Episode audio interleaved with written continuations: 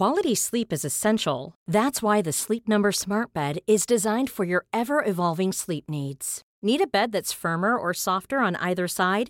Helps you sleep at a comfortable temperature? Sleep Number Smart Beds let you individualize your comfort so you sleep better together. JD Power ranks Sleep Number number 1 in customer satisfaction with mattresses purchased in-store. And now save 40% on the Sleep Number limited edition Smart Bed for a limited time.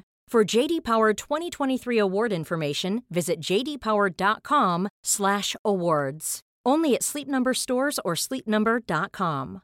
Ready to pop the question? The jewelers at BlueNile.com have got sparkle down to a science with beautiful lab-grown diamonds worthy of your most brilliant moments. Their lab-grown diamonds are independently graded and guaranteed identical to natural diamonds, and they're ready to ship to your door. Go to Bluenile.com and use promo code LISTEN to get $50 off your purchase of $500 or more. That's code LISTEN at Bluenile.com for $50 off. Bluenile.com code LISTEN. The CIA drone program has long been shrouded in secrecy. All around the world, there are covert bases where military drones armed with high tech sensors and precision missiles are launched on missions to kill the enemies of the United States. Nowhere is safe. But where did this practice begin? Well, I'm your host, James Rogers, and to explore the surprising origins of the CIA drone program, I've invited Professor Chris Fuller onto the Warfare podcast as part of our special CIA month. Chris is the author of See It, Shoot It The Secret History of the Lethal CIA Drone Program. And by drawing on his original research, we hear about the origins of the CIA's attempts to kill Gaddafi with drones in the 80s, all the way through to the rise of modern high tech killer drones that we see all around the world today. Enjoy.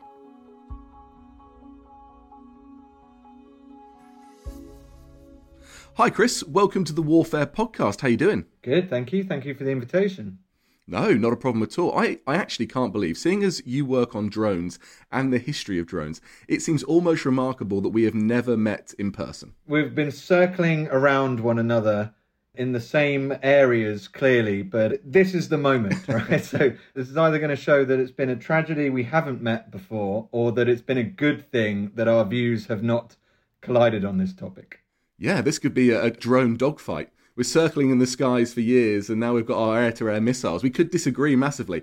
I don't think that's going to be the case. I've read your book, See It, Shoot It, and that's why I've invited you on the podcast. So, you know, I'm a bit of a sycophant here. I've got you on, and we're going to go through this history in some good detail, this fascinating history.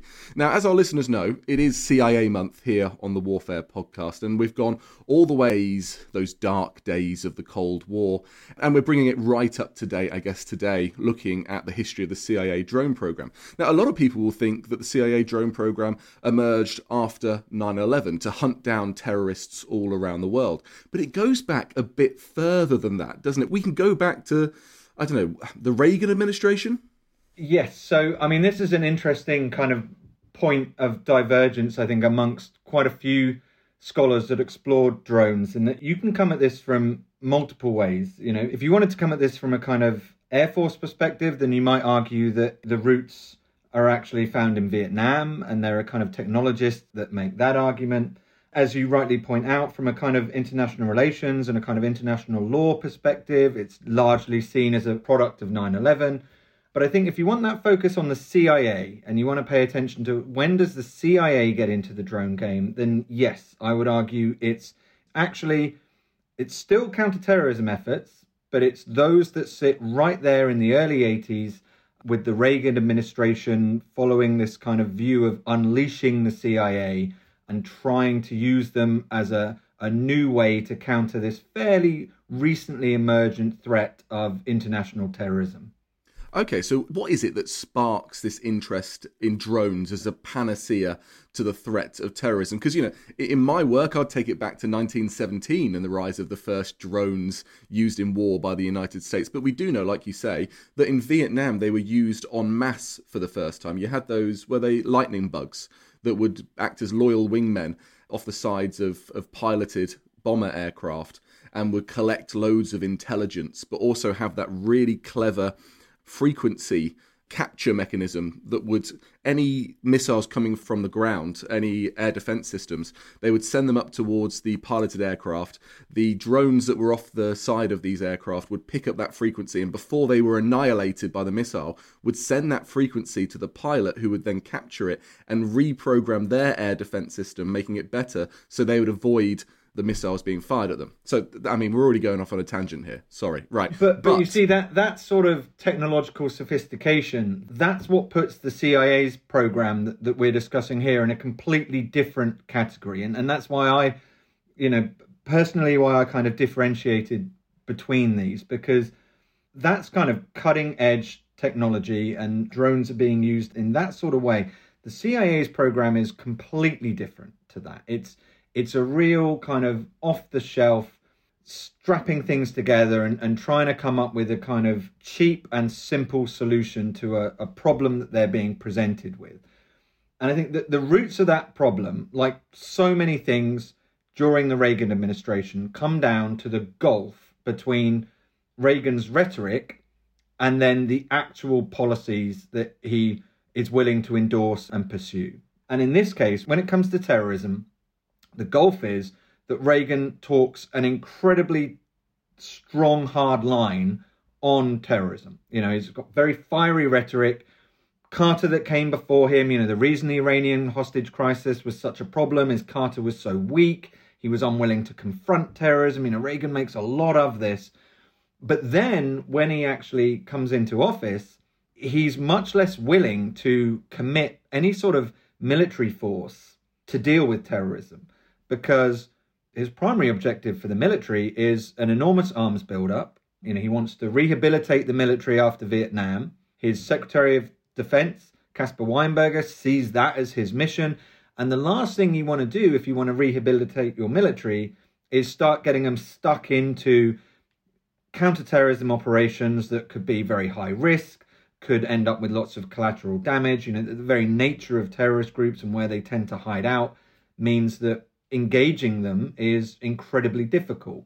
And you know, there's still this memory in the Pentagon of Operation Eagle Claw when Delta Force's first outing that ends up with eight American casualties, their bodies left in the desert for the Iranian authorities to discover in this, this kind of failed rescue operation. So the Pentagon doesn't want anything to do with using the military. The Secretary of Defense doesn't really want anything to do with this. The president isn't really behind it.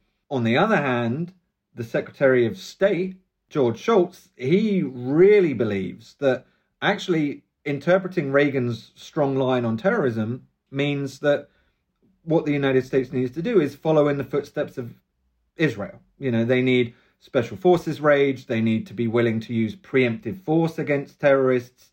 And he kind of points out in a number of public speeches, you know, that there will be collateral damage, there will be costs to this this is what it requires. And essentially, because Reagan isn't really willing to step between these two big figures in his administration, Weinberger and Shultz, there's a vacuum. You know, who's going to deal with this? And is so often the case when there's not a diplomatic solution and when there's not a military solution, this is when things tend to fall on the CIA. And so this is how they kind of inherit this counterterrorism mission William Casey is a director at the time. You know, if we're going to talk about CIA history, well, Casey is a former OSS man himself. So he knows risk taking, he knows how to kind of exist on the fringes of legal authorities. He became director of the CIA with this mission to unleash an agency that had been perceived as having been held back by the results of numerous committees, including the church committee hearings, which had essentially put all sorts of new rules and regulations in place. And so, with no obvious solution of how are you going to deal with terrorists, this becomes the CIA's job under William Casey. And so, how much do drones become the spearhead of this attempt to try and combat terrorism? Are they something that's merely toyed with in the early days, or are they actually deployed on successful missions? The fact that we associate them so much with post 9 11, I think, is an early clue that this doesn't really take off in the way that is hoped for. But what they do do is they, they set some important precedents and get ideas in place that then tick along so that by the time opposition to this kind of approach is just blown away after 9 11, they can move on this very rapidly. So, the reason they become attractive is when you don't have the Pentagon's support for counterterrorism missions, that immediately rules out Delta Force and the fairly nascent Joint Special Operations Forces.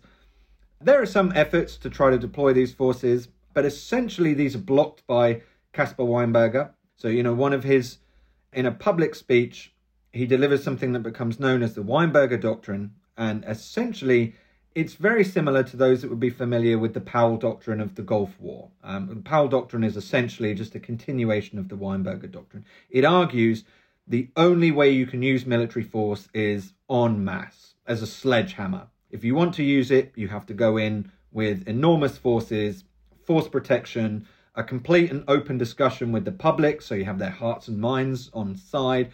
It's the opposite of Vietnam, right? No incremental upticks in forces, no measures designed to try to curtail the use of force or kind of micromanagement from the White House.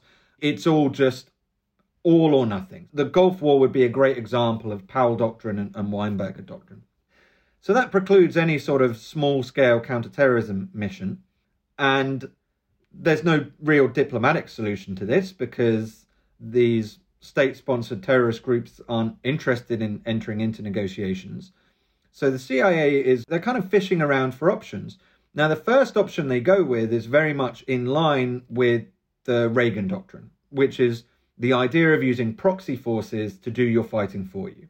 And you know, some scholars have kind of argued, well, the Reagan doctrine was all about using indigenous people so that there's no risk to American lives. But I would argue that the Reagan doctrine is a consequence of this arms buildup and the Weinberger doctrine. If you're not willing to use your military because you don't want them to be in grey areas and sticky situations, then the Reagan administration ends up using local forces if it can. So whether that's the Mujahideen in Afghanistan or whether that is groups like the Contras in Latin America, they're a solution to the fact you're trying not to use the military.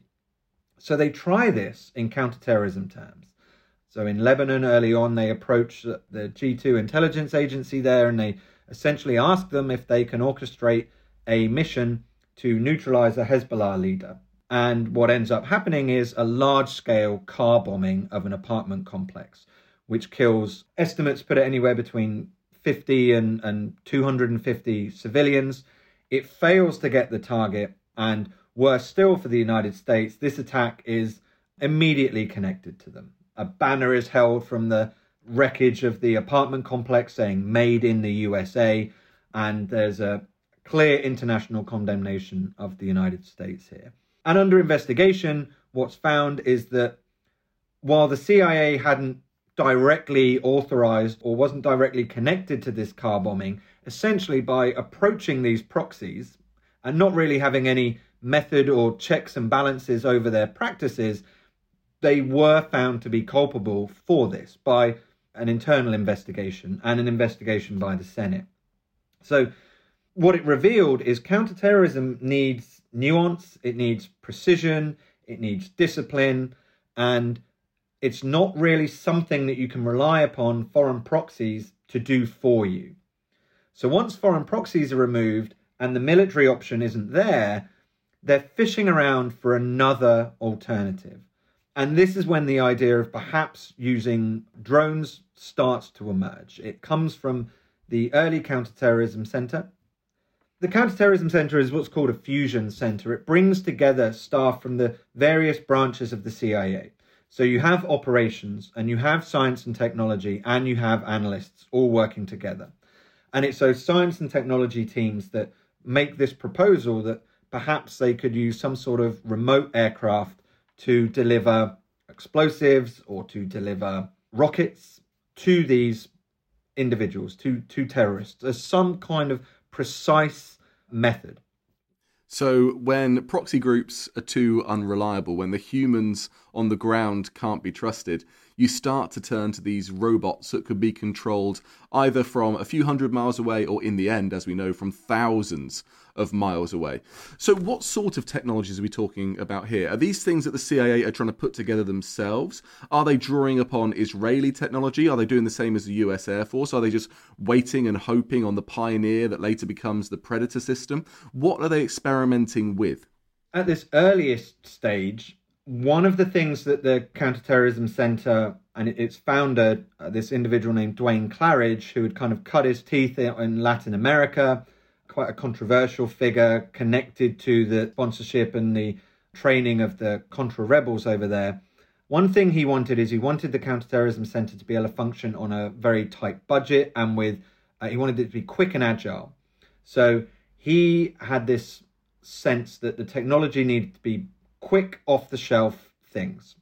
And so the initial drones that they're talking about here are essentially remote control aircraft. And they just bolt technology to them. So, in terms of the lethal portion, one of the early versions of this under something called the Eagle program was a remote control aircraft with C4 explosives and shrapnel attached to it. And a target that they're planning to use this on is uh, Muammar Gaddafi. So, the United States had actually, despite the Weinberger doctrine, there had actually been the use of military force against Gaddafi because of the nature of one of the terrorist attacks he had been connected to. The NSA had intercepted communications that had shown that a bombing that took place in La Belle discotheque in West Berlin, in fact, had been authorized by Gaddafi and his government. And because that targeted a nightclub that was frequented by American service personnel, that essentially created enough pressure that even Caspar Weinberger wasn't able to uh, deny the use of military in the retaliation that Reagan eventually authorized. That operation was known as El Dorado Canyon. The problem with this is the operation fails to hit Gaddafi, whose home had been identified as a terrorist command and control center. So that had authorized the targeting of Gaddafi, despite the fact he was a head of state. But there had been significant collateral damage from this raid because using F 111s with heavy munitions when your targets are, are hiding out in cities in Libya, th- these are even using high tech technology, these weren't precise enough weapons to target individuals in this sense. And also, one of the aircraft was shot down as well. So, that was actually widely regarded as, as quite unsuccessful. It didn't prevent further terrorist attacks. We can just point towards the Lockerbie tragedy, for example, as an example that Libya wasn't put off from terrorist usage by this. And the continued funding of the IRA. Indeed. So it, didn't work as a deterrent factor. It created collateral damage. It didn't get its primary target. And it created a significant backlash from the international community. So the one time aircraft were used in this way, this was unacceptable. So the CTC has this mission of trying to get rid of Gaddafi. Well, they also can't shoot him because after the church committee hearings, there's a clear assassination ban on the CIA. They are not allowed themselves to engage in this, nor are they allowed to sponsor others to engage in something like that that would be deemed an assassination. And so the adoption of a drone here is trying to find the legal wriggle room that exists somewhere between an airstrike that's now been identified as too cumbersome, too large, too much collateral damage, and too much international backlash but something between that and a sniper's bullet. And so the idea is that's kind of put forward what if we could fly a small remote control aircraft into Gaddafi's tent, for example, and detonate it when he's out in a tent or in his garden, somewhere in his home, and use it so it sits somewhere between an airstrike and an assassination. And that's the hope. And that program is developed, it's tested, the second part of that same program, the Eagle program, relates to the hostage crisis. So these drones aren't just like the lethal function of drones, they also are like the initial reconnaissance version of drones. So before the Predator has a Hellfire missile strapped to it, when it starts as a under the R category as a reconnaissance aircraft, this initial Eagle program drone that the CIA had in the 80s had the job of trying to find the hostages that were being held in Beirut. So, as well as attaching explosives to these drones, the science and technology staff in the, the CTC attached thermal image cameras to these drones. And the idea was they would fly around downtown Beirut and so that they could identify where the hostages were. And once they knew where the hostages were, that would then be enough evidence to be able to authorize a raid, to get the Pentagon to sign off and agree to let Delta Force and Joint Special Operations be unleashed again with this aerial support. So this first drone sits somewhere between an armed drone and a reconnaissance drone, but it's all made with off the shelf technology. Nothing here is custom made for this program. They're just things that are bolted together on the cheap and on the fly. You see, there's so much to unpack there. I mean, first of all, you can see that drones are the perfect loophole that the CIA needed to continue to carry out its counterterrorism missions. Now, the next thing, of course, is you can see so many parallels with today. You can see the targeting of a state actor, just like you saw with Soleimani in 2020, the head of the Iranian Revolutionary Guard Corps, who was killed by a drone strike, a, CIA drone strike, I believe, authorized by the Trump administration. So you can see the early days of that starting to creep in. And of course, today, when you look at drones that are spreading across the world, they're not often the high tech military systems that we see, but they're often converted off the shelf systems. We call them COTS, we call them commercial off the shelf drones, and they're used by terrorist groups as well as state entities. But taking us back to that moment where Gaddafi is literally in the crosshairs of these CIA primitive early drones, are there any successes there? I mean, we know, of course, that Gaddafi isn't killed by a drone strike, he dies crawling through a tunnel after the 2011 removal of him from power, holding his golden gun, and everything else from that is history. But are there any successes from this early program that, that mean that the CIA know that there is something quite quite important here that they want to invest in a lot? Something that shows us that it's going to be an incredibly important function for the CIA in the future. There's a big gap for the CIA here, actually. There's not a smooth flow from these early developments to them eventually running a full program. But before we get to that, I think it is worth pointing out there is actually a connection to the eventual evolution of this drone program and Gaddafi, in that you're absolutely right. You know, we know he's dragged out from a pipe that he's hiding in and he's, he's captured by the rebels. But actually, when his convoy tries to flee Sirte, where he's hiding, it's a predator drone that is on station above that compound that identifies him and follows the compound and then guides in the airstrike that leads to him fleeing from the vehicle convoy and hiding in the pipes. So eventually, the technology that Gaddafi himself triggers the development of through this bombing in Germany does come to full development and maturation at this point and then plays a role in his inability to flee. That permanent air coverage is provided by a predator drone. So he does actually play a you know a role in kicking off the technology that contributes to his demise by guiding in that airstrike that makes him have to flee.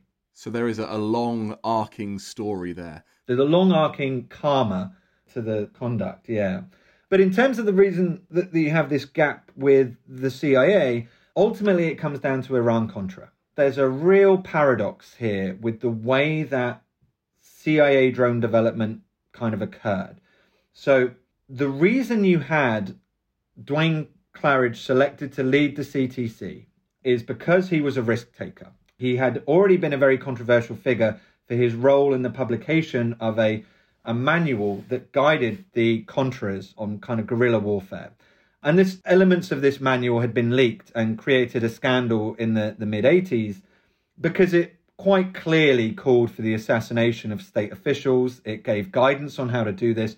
It was riding very closely alongside the assassination ban that both Gerald Ford and Ronald Reagan had uh, supported this assassination ban through executive orders.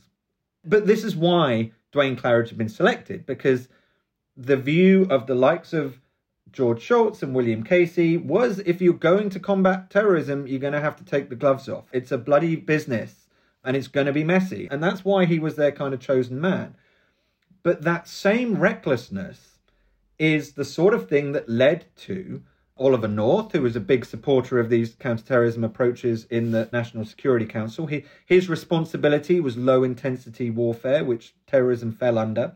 So Oliver North, William Casey, Duane Clarridge, all of these figures that were interested in developing aggressive methods for countering terrorists were also involved in the Iran Contra program.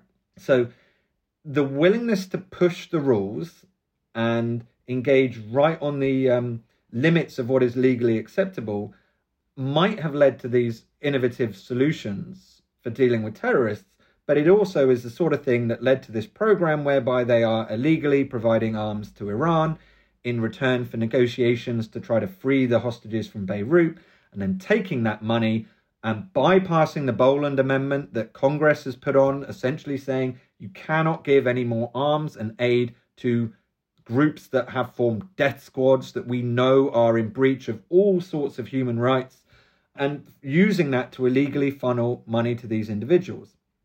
So, what Iran Contra does is it essentially leads to a whole core of individuals in the CTC being removed from the CIA, including Duane Clarridge.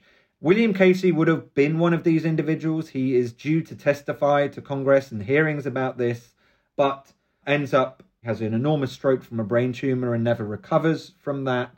And essentially, the, the kind of dynamic risk taking core of the CTC is wiped out by this scandal. And so the Eagle program and all of those early ideas of finding something that exists in that grey area between assassination and a, an airstrike, that ceases. That comes to an end. The other connection to Iran Contra and the CIA here, however, are actually an entrepreneurial pair of brothers, the Blue Brothers, end up buying General Atomics, which is the, the company many people will probably be aware of that eventually ends up producing the Predator and the Reaper drones, probably the most famous drones here and definitely the backbone of the CIA's contemporary drone campaign. And there's a very interesting but slightly complicated connection as to how the CIA ends up linked to these and, and what their role in Iran Contra is. So, explaining exactly what the relationship between these Blue Brothers and Iran Contra and, and kind of future drone program is, it's quite a messy tale. We can go into it if you think there's scope for that, but I'll leave this to you. I think there's scope for it. The history of drones is a messy business, and we're happy to get our hands dirty. So, take us through this history, Chris. Okay, so the Blue Brothers are a pair of entrepreneurs who, shortly after graduating from Yale, managed to travel around Latin America essentially for free, paid for by Life magazine as their pilots. So they take aerial photography and these get published in Life magazine. And in return, they get to tour around Latin America. And there they spot this business opportunity in Nicaragua by setting up a fruit ripening business. Eventually, they return back to the United States. The business continues. They diversify their portfolio. They pick up the family business in real estate and they become increasingly wealthy. But when there is a communist revolution in Nicaragua, they are outraged by this. They are hardline anti communist and they want something to be done about this. They want to see if they can use their assets, their resources, their contacts to do something about this. Now, I've never managed to fully unpick just how formally connected to the CIA they are. But one of the companies they buy, General Atomics, they essentially retool this engineering company with an idea about using a remotely piloted drone as a way of harming the Sandinista government, the communist government in Nicaragua. And the idea is that these remotely piloted drones could function like small scale cruise missiles, that they can be GPS guided to destroy oil supplies and grain supplies and essentially economically ruin the government. And the first prototype of this drone that General Atomics creates is actually called Predator. It's not the Predator that General Atomics eventually makes that we would recognize as the post 9 11 or the, the drone that flies over Kosovo in the late 1990s. It shares the same name. Again, The plan never comes to fruition, partly because the drone isn't very good, because General Atomics uh, doesn't really have any experience in aeronautical engineering at the time that they purchase it, and also because of Iran Contra. Once that scandal breaks, there's no way that the United States is going to be able to fly remotely piloted aircraft to destroy the resources of the Sandinista government. But again, what's really interesting here is Latin America and the communist takeover in Nicaragua brings together these key individuals. You know, William Casey, Duane Clarridge, Oliver North, and the Blue Brothers are all originators of drone technology. And what brings them together is this hardcore, arguably quite out of date perspective on communism. That this is some sort of domino theory, it cannot be allowed to rest. You must combat at all costs the, the Sandinista government. And, you know, history bears out that this was an old Cold Warrior mindset, that there was no Latin American domino theory here for them. But that old fashioned perspective brings together these key individuals who all, while holding this old fashioned perspective on the Cold War, had a cutting edge perspective on counterterrorism. But the key paradox is they undermine their whole approach themselves. It's because of their actions that aggressive counterterrorism is then put on the back shelf for essentially the next decade. Okay, so the Sandinistas are not the group that are first targeted by CIA drone strikes, but you've got General Atomics at this point that has got this fledgling drone program on the go. You've got the Predator drone that's there, although it's not the one that we see much later.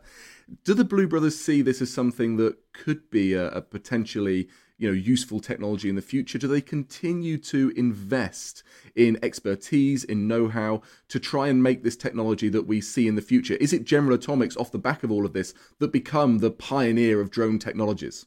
It is. Well, it's General Atomics supported by as, as so many of these kind of technological innovations are supported by DARPA, so the Defense Advanced Research Project Agency.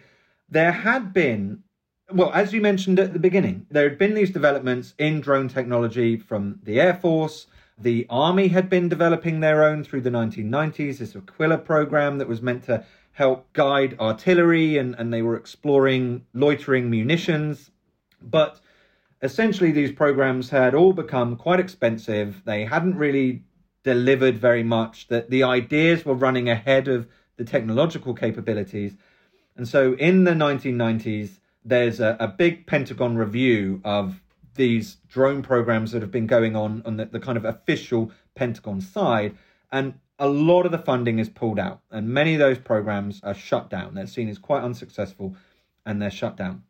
But the Blue Brothers continue with this quite far sighted view that once you can nail the high endurance of a drone and you can get the GPS systems working, that this is definitely going to be a future technology. And so, even though money is being pulled out of this and programs are being shut down left, right, and center, the blues persist.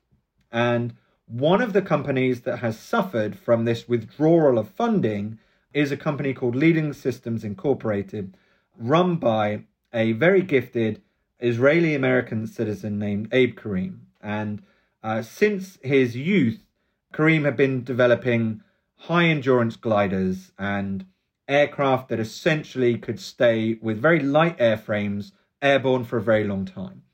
And even though his company goes bust, General Atomics, under the guidance of the Blues, acquire LSI and mock ups of Abe Karem's drone, and along with that, 11 of his staff as well. And it's that that gives them a kind of leap forward in drone technology.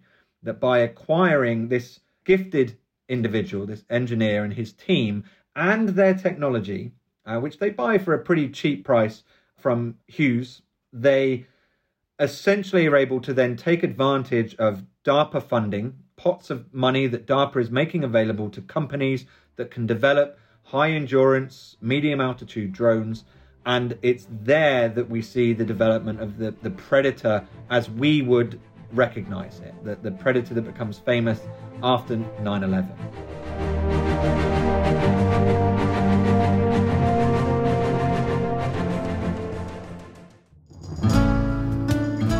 I'm Professor Suzannah Lipscomb, and on my podcast, Not Just the Tudors from History Hit, we talk about everything from what Queen Consort Camilla could learn from the Renaissance? Really, when we begin to look at Queen Consorts, we notice that there's a lot of ways that women could have authority through their relationship with the king. To how you should never upstage Henry VIII You'd have been a very unwise individual turning up to court, probably with a larger codpiece than the king, I suspect. From the real Matoaka, better known as Pocahontas. She's brought and presented to the king and queen as this shining example of what we could achieve. To how to tell someone to get lost. You could say, turd in your teeth in other words, not just the Tudors, but most definitely also the Tudors. Twice a week, every week. Subscribe now to Not Just the Tudors from History Hit, wherever you get your podcasts.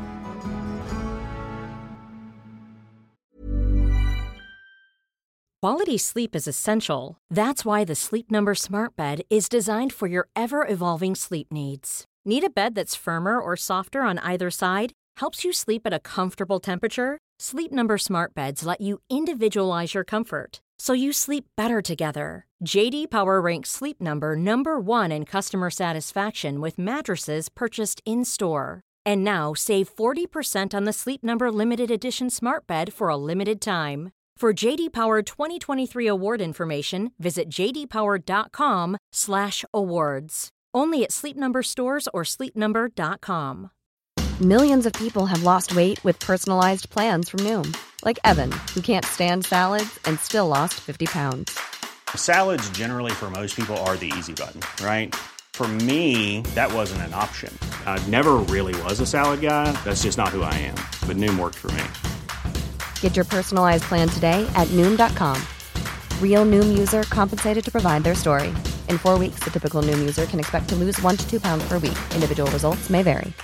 This is Paige, the co-host of Giggly Squad, and I want to tell you about a company that I've been loving, Olive and June. Olive and June gives you everything that you need for a salon quality manicure in one box. And if you break it down, it really comes out to $2 a manicure, which is absolutely insane. It's also so easy to get salon worthy nails at home with Olive and June. The difference between how your nails used to look when you did them yourself and now with the Mani system is a complete game changer. The best thing about Olive and June too is it's a quick dry. Dries in about one minute, lasts for five days, and full coverage in up to one to two coats. Visit oliveandjune.com slash perfectmani20 for 20% off your first system. That's oliveandjune.com slash perfectmani20 for 20% off your first system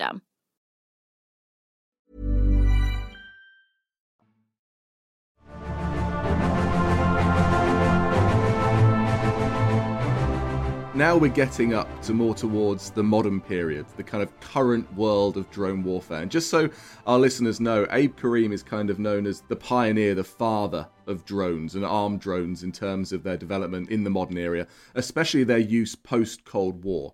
And I suppose it's here that we move into that period where the Predator is first deployed, right? First in its unarmed capacity, and then in its armed capacity. And it reminds me of that quote by Jim Woolsey, who was the director of the CIA. Correct me if I'm wrong, Chris. And he said that we have slain a large dragon but we now live in a jungle filled with a bewildering variety of poisonous snakes, and in many ways, the dragon was easier to keep track of. And so, as we see these drone technologies rise up in the post Cold War era, did the CIA see the drone as a way to take out those poisonous snakes now the dragon was gone? Again, not straight away. I mean, you know, Woolsey's quote there, it's interesting because one of the things he's trying to do is stave off budget cuts there's a lot of the sense that, well, the Cold War's over, there's a peace dividend. I mean, there are even debates about whether the United States even still needs a CIA. Some of those debates are, you know, mostly academic, but it is a topic. It's a topic being discussed. How much of the Cold War infrastructure needs to remain? And so, on one hand, he's absolutely correct. And, you know, the events of 9 11 kind of bear that out, that there are these kind of dangerous threats lurking out there. But on the other, some of that is rhetoric designed to, you know, kind of protect budgets and keep kind of legacy programs running. He's creating a, a new enemy of the United States just to make sure he can keep his agency well stocked in terms of the coffers. That's right. That's right. But I mean, the CIA definitely has a purpose here because one of the things that comes clear and one of the ways that the United States justifies the continued uh, preponderance of power that it has to the international community is through and it's worded in various ways. George H.W. Bush words it as the New World Order, this kind of, you know, the United States as a global policeman. And the Gulf War is an example of that, in which he openly speaks about the rule of the jungle will not be acceptable. You know, nations will need to abide by international law and, and follow the will and the guidance of the United Nations. And under Clinton, the wording's slightly different, but essentially it's these ideas of engagement and expansion that the United States is going to expand NATO, it's going to kind of keep policing. And where we really see drones function here and, and the CIA's role, again, it's got nothing to do with counterterrorism at this stage.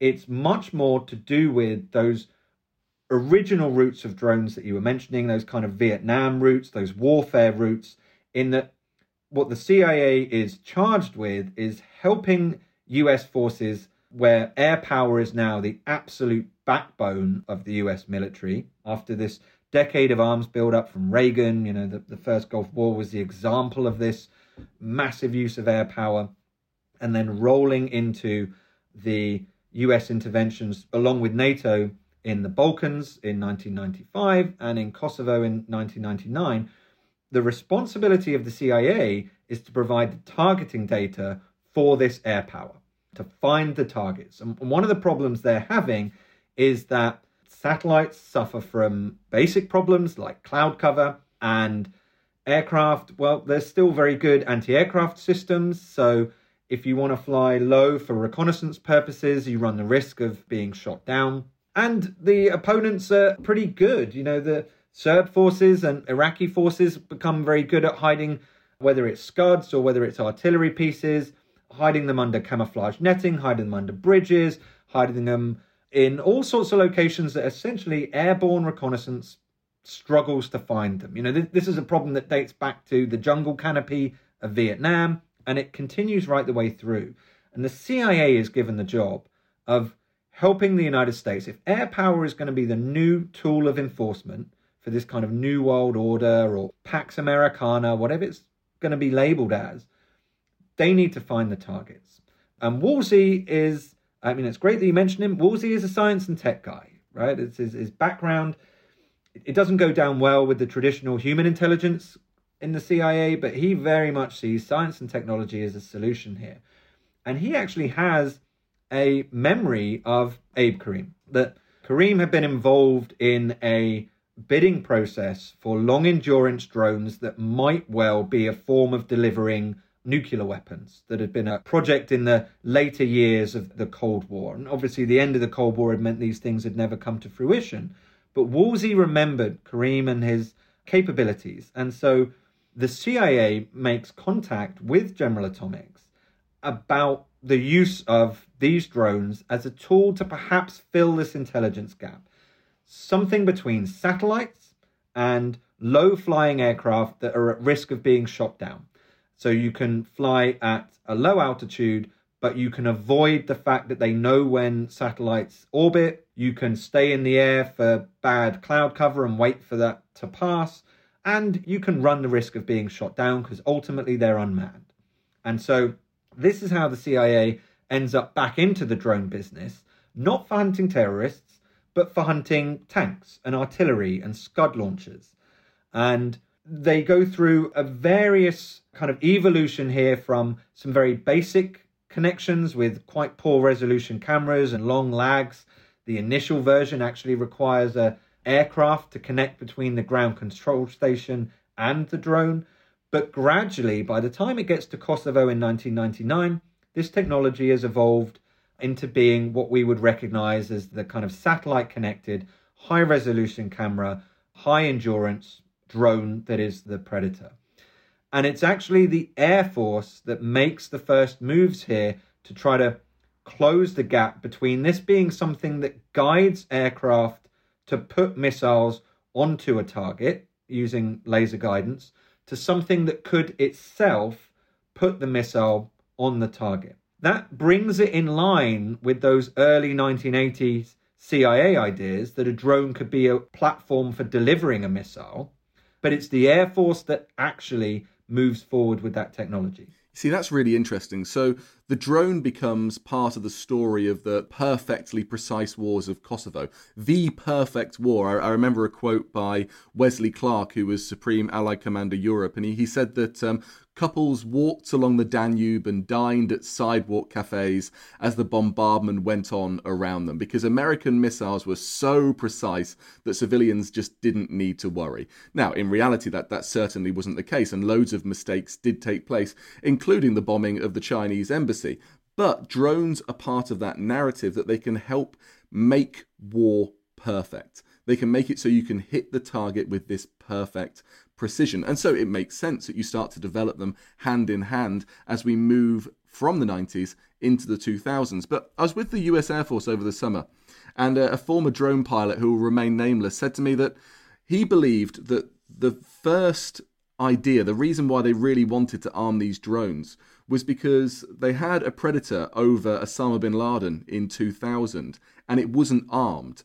And by the time they'd taken the drone back and tried to, you know, you fit it with some sort of armed system, you know, bin Laden would have been gone. So they knew at this point, so they didn't miss that opportunity ever again, that they had to start thinking about arming these systems. Is that true? It is true, but there's a couple of steps before that. So the tool that the Clinton administration is using, really, and it's a completely inappropriate tool for the job, is cruise missiles. So they know where Osama bin Laden is and they are aware that he is a significant threat and his organization poses a significant threat. And that becomes even more clear in 1998 when Al Qaeda bombs two American embassies in Africa, and then in 2000 when they bomb an American warship, the USS Cole, indeed. And the problem they have so Clinton asks the chairman of the Joint Chiefs of Staff, can we send and he uses this phrase, he describes Joint Special Operations as ninja guys in black suits. Right? And he said, Can we send some of these ninja guys in black suits to deal with Al Qaeda? This is a real clear sign of why it is after 9 11, it's the CIA that is first into Afghanistan. And it takes the Pentagon some time. And this is one of the reasons Rumsfeld fires off a load of memos saying, you know, why is it the CIA? Why aren't we there? And, you know, eventually JSOC builds up into this kind of Praetorian Guard that it is now? Well, it's because they're simply not really accepting this mission. Not only have you had this Eagle Claw disaster that I mentioned earlier, you know, their first kind of mission. Well, the next time JSOC's really deployed en masse is what eventually descends into the Battle of Mogadishu. You know, again, small forces, helicopters, fast insert, special forces, and they end up bogged down and in this asymmetric warfare with hundreds of Somali casualties. American casualties are taken here as well, and images. And dragged through the streets. I mean, it's a PR disaster. Black Hawk down. Precisely. So then, within within a matter of years of that, you have Clinton saying, "Can we send these forces into Afghanistan?" The problem here is this is going to have to be. It's only going to be helicopter insertion. They have no real plan for this. It's believed that bin Laden is down in Tarnak Farm, down in the south of Afghanistan. So, no easy route in and out. The Taliban are not reliable uh, allies for the United States. It's not clear exactly how far they how hard they would fight to protect bin Laden, but they're quite confident there would be resistance. So ultimately, the Pentagon is refusing. It, you're back to that situation in the 1980s where they want to counter terrorists, but they can't use special forces to do it.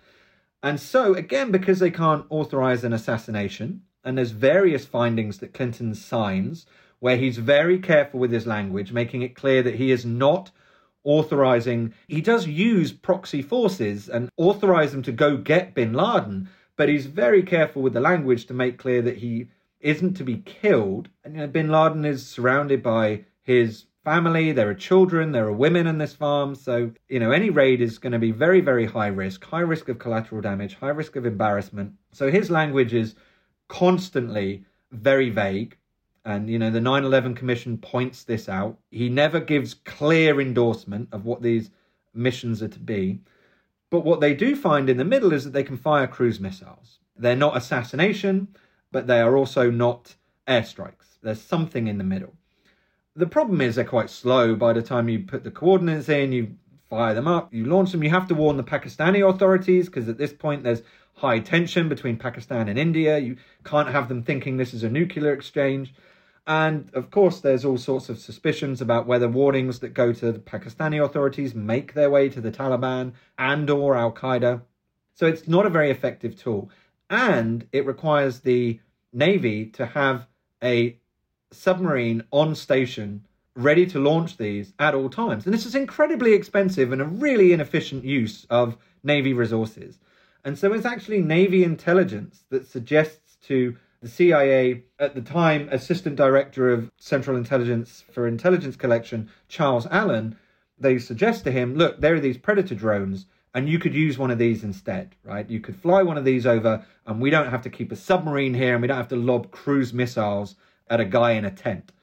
And it just so happens that Charles Allen was on the original hostage locating task force in the CTC in the 1980s. So, this idea of using a drone to hunt down a terrorist would not have been uh, new to Charles Allen. He was there in the 1980s. He survives Iran Contra because he arrives a little bit later and he's not there in Latin America.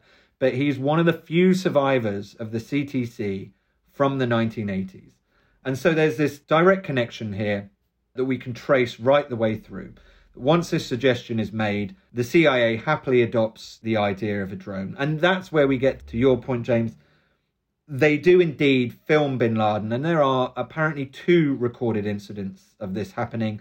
They believe it's him because of the length of the shadow and his height. You know, bin Laden's a very tall individual, and it's unarmed.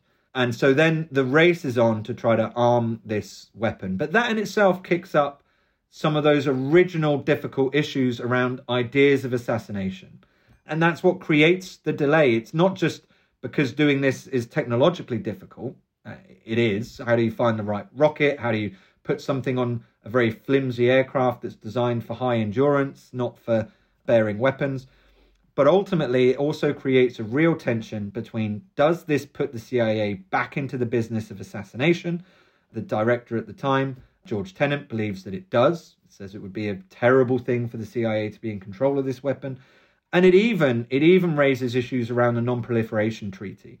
Is this seen as some new form of a cruise missile, which also ends up having to be negotiated with the State Department and uh, Richard Clarke, and they have to make clear why it is. In, in the end, they say it's got landing gear. Right, a cruise missile can't have landing gear. It can't be a missile. That's ultimately the the legal argument they use. But all of these factors end up creating the delay that means that that missile isn't strapped to this until after 9 11.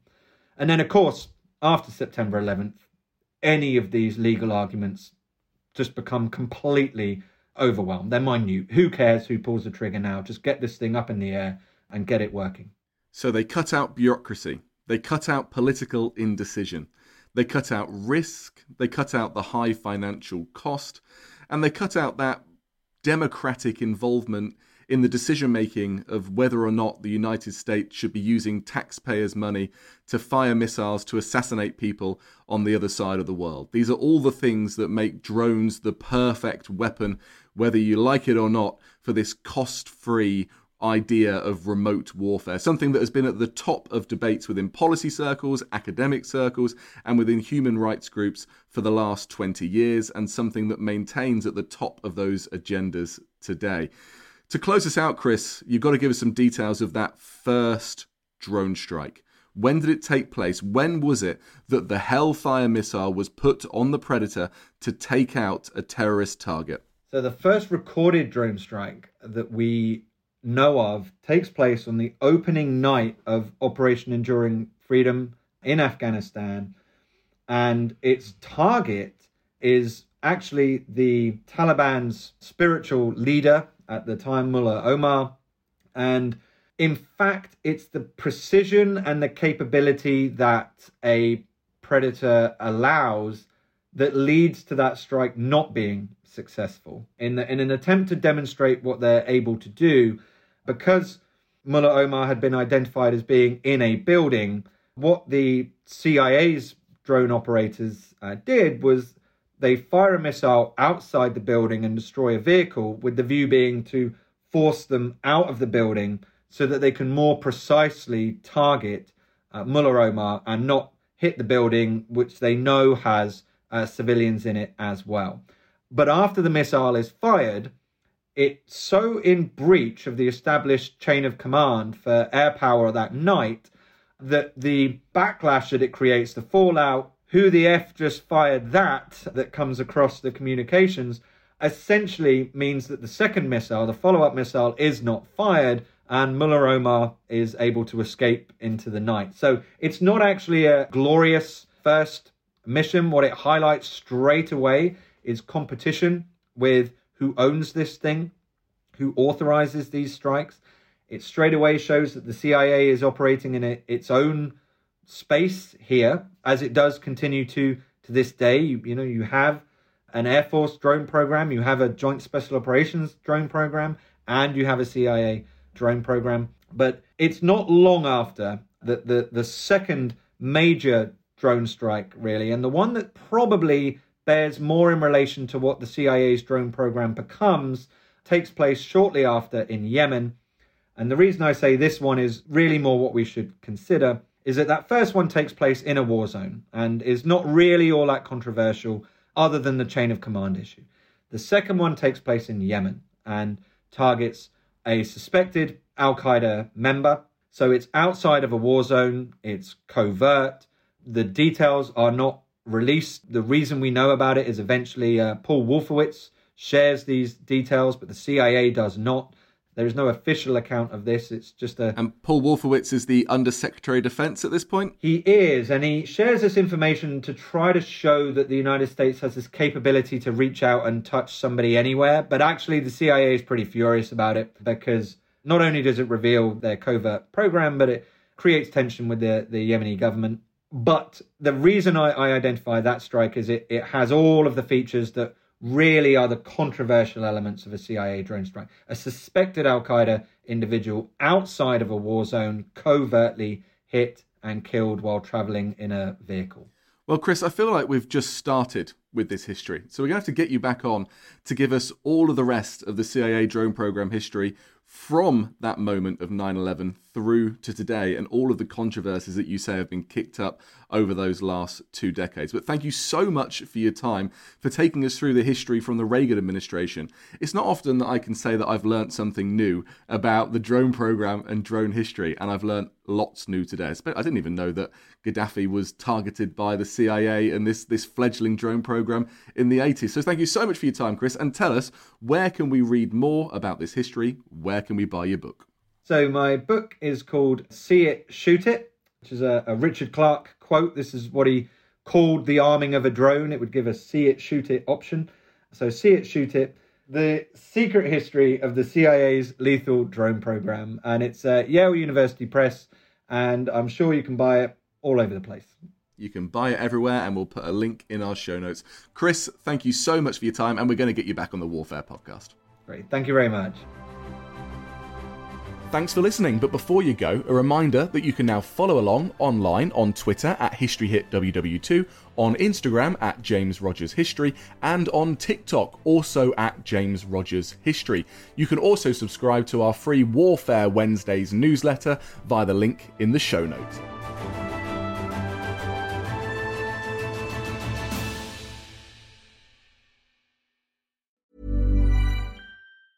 Normally, being a little extra can be a bit much, but when it comes to healthcare, it pays to be extra. And United Healthcare makes it easy with Health Protector Guard fixed indemnity insurance plans. Underwritten by Golden Rule Insurance Company, they supplement your primary plan, helping you manage out of pocket costs without the usual requirements and restrictions like deductibles and enrollment periods. So when it comes to covering your medical bills, you can feel good about being a little extra. Visit uh1.com to find the Health Protector Guard plan for you. When you make decisions for your company, you look for the no brainers. And if you have a lot of mailing to do, stamps.com is the ultimate no brainer. It streamlines your processes to make your business more efficient, which makes you less busy. Mail checks, invoices, legal documents, and everything you need to keep your business running with stamps.com. Seamlessly connect with every major marketplace and shopping cart Schedule package pickups and see your cheapest and fastest shipping options from different carriers with rates up to 89% off USPS and UPS rates. And with the Stamps.com mobile app, you can take care of mailing and shipping wherever you are. Make the same no-brainer decision as over 1 million other businesses with Stamps.com. Sign up with Code PROGRAM for a four-week trial, plus free postage and a free digital scale. No long-term commitments or contracts. That's Stamps.com. Code Program. And before you go, remember as a Warfare listener, you get a special discount at History Hit. Subscribers get access to blissfully uninterrupted, ad free podcasts and thousands of hours of history documentaries. You've got everything from the American Revolution to my own documentaries like Traces of War, Weapons of War, and 24 Hours in Normandy, where I follow in the footsteps of the Green Howards on D Day from their beach landings to being awarded the Victoria Cross and all the way through their first day where they made it seven miles inland further than any other British or American unit. So head over to historyhit.com forward slash subscribe or follow the link in the show notes and use the code WARFARE to get 50% off your next three months. That's the code WARFARE to get 50% off. And if you're an Apple listener, you can subscribe for new ad free episodes within the app. So give it a go. I know you're gonna love it.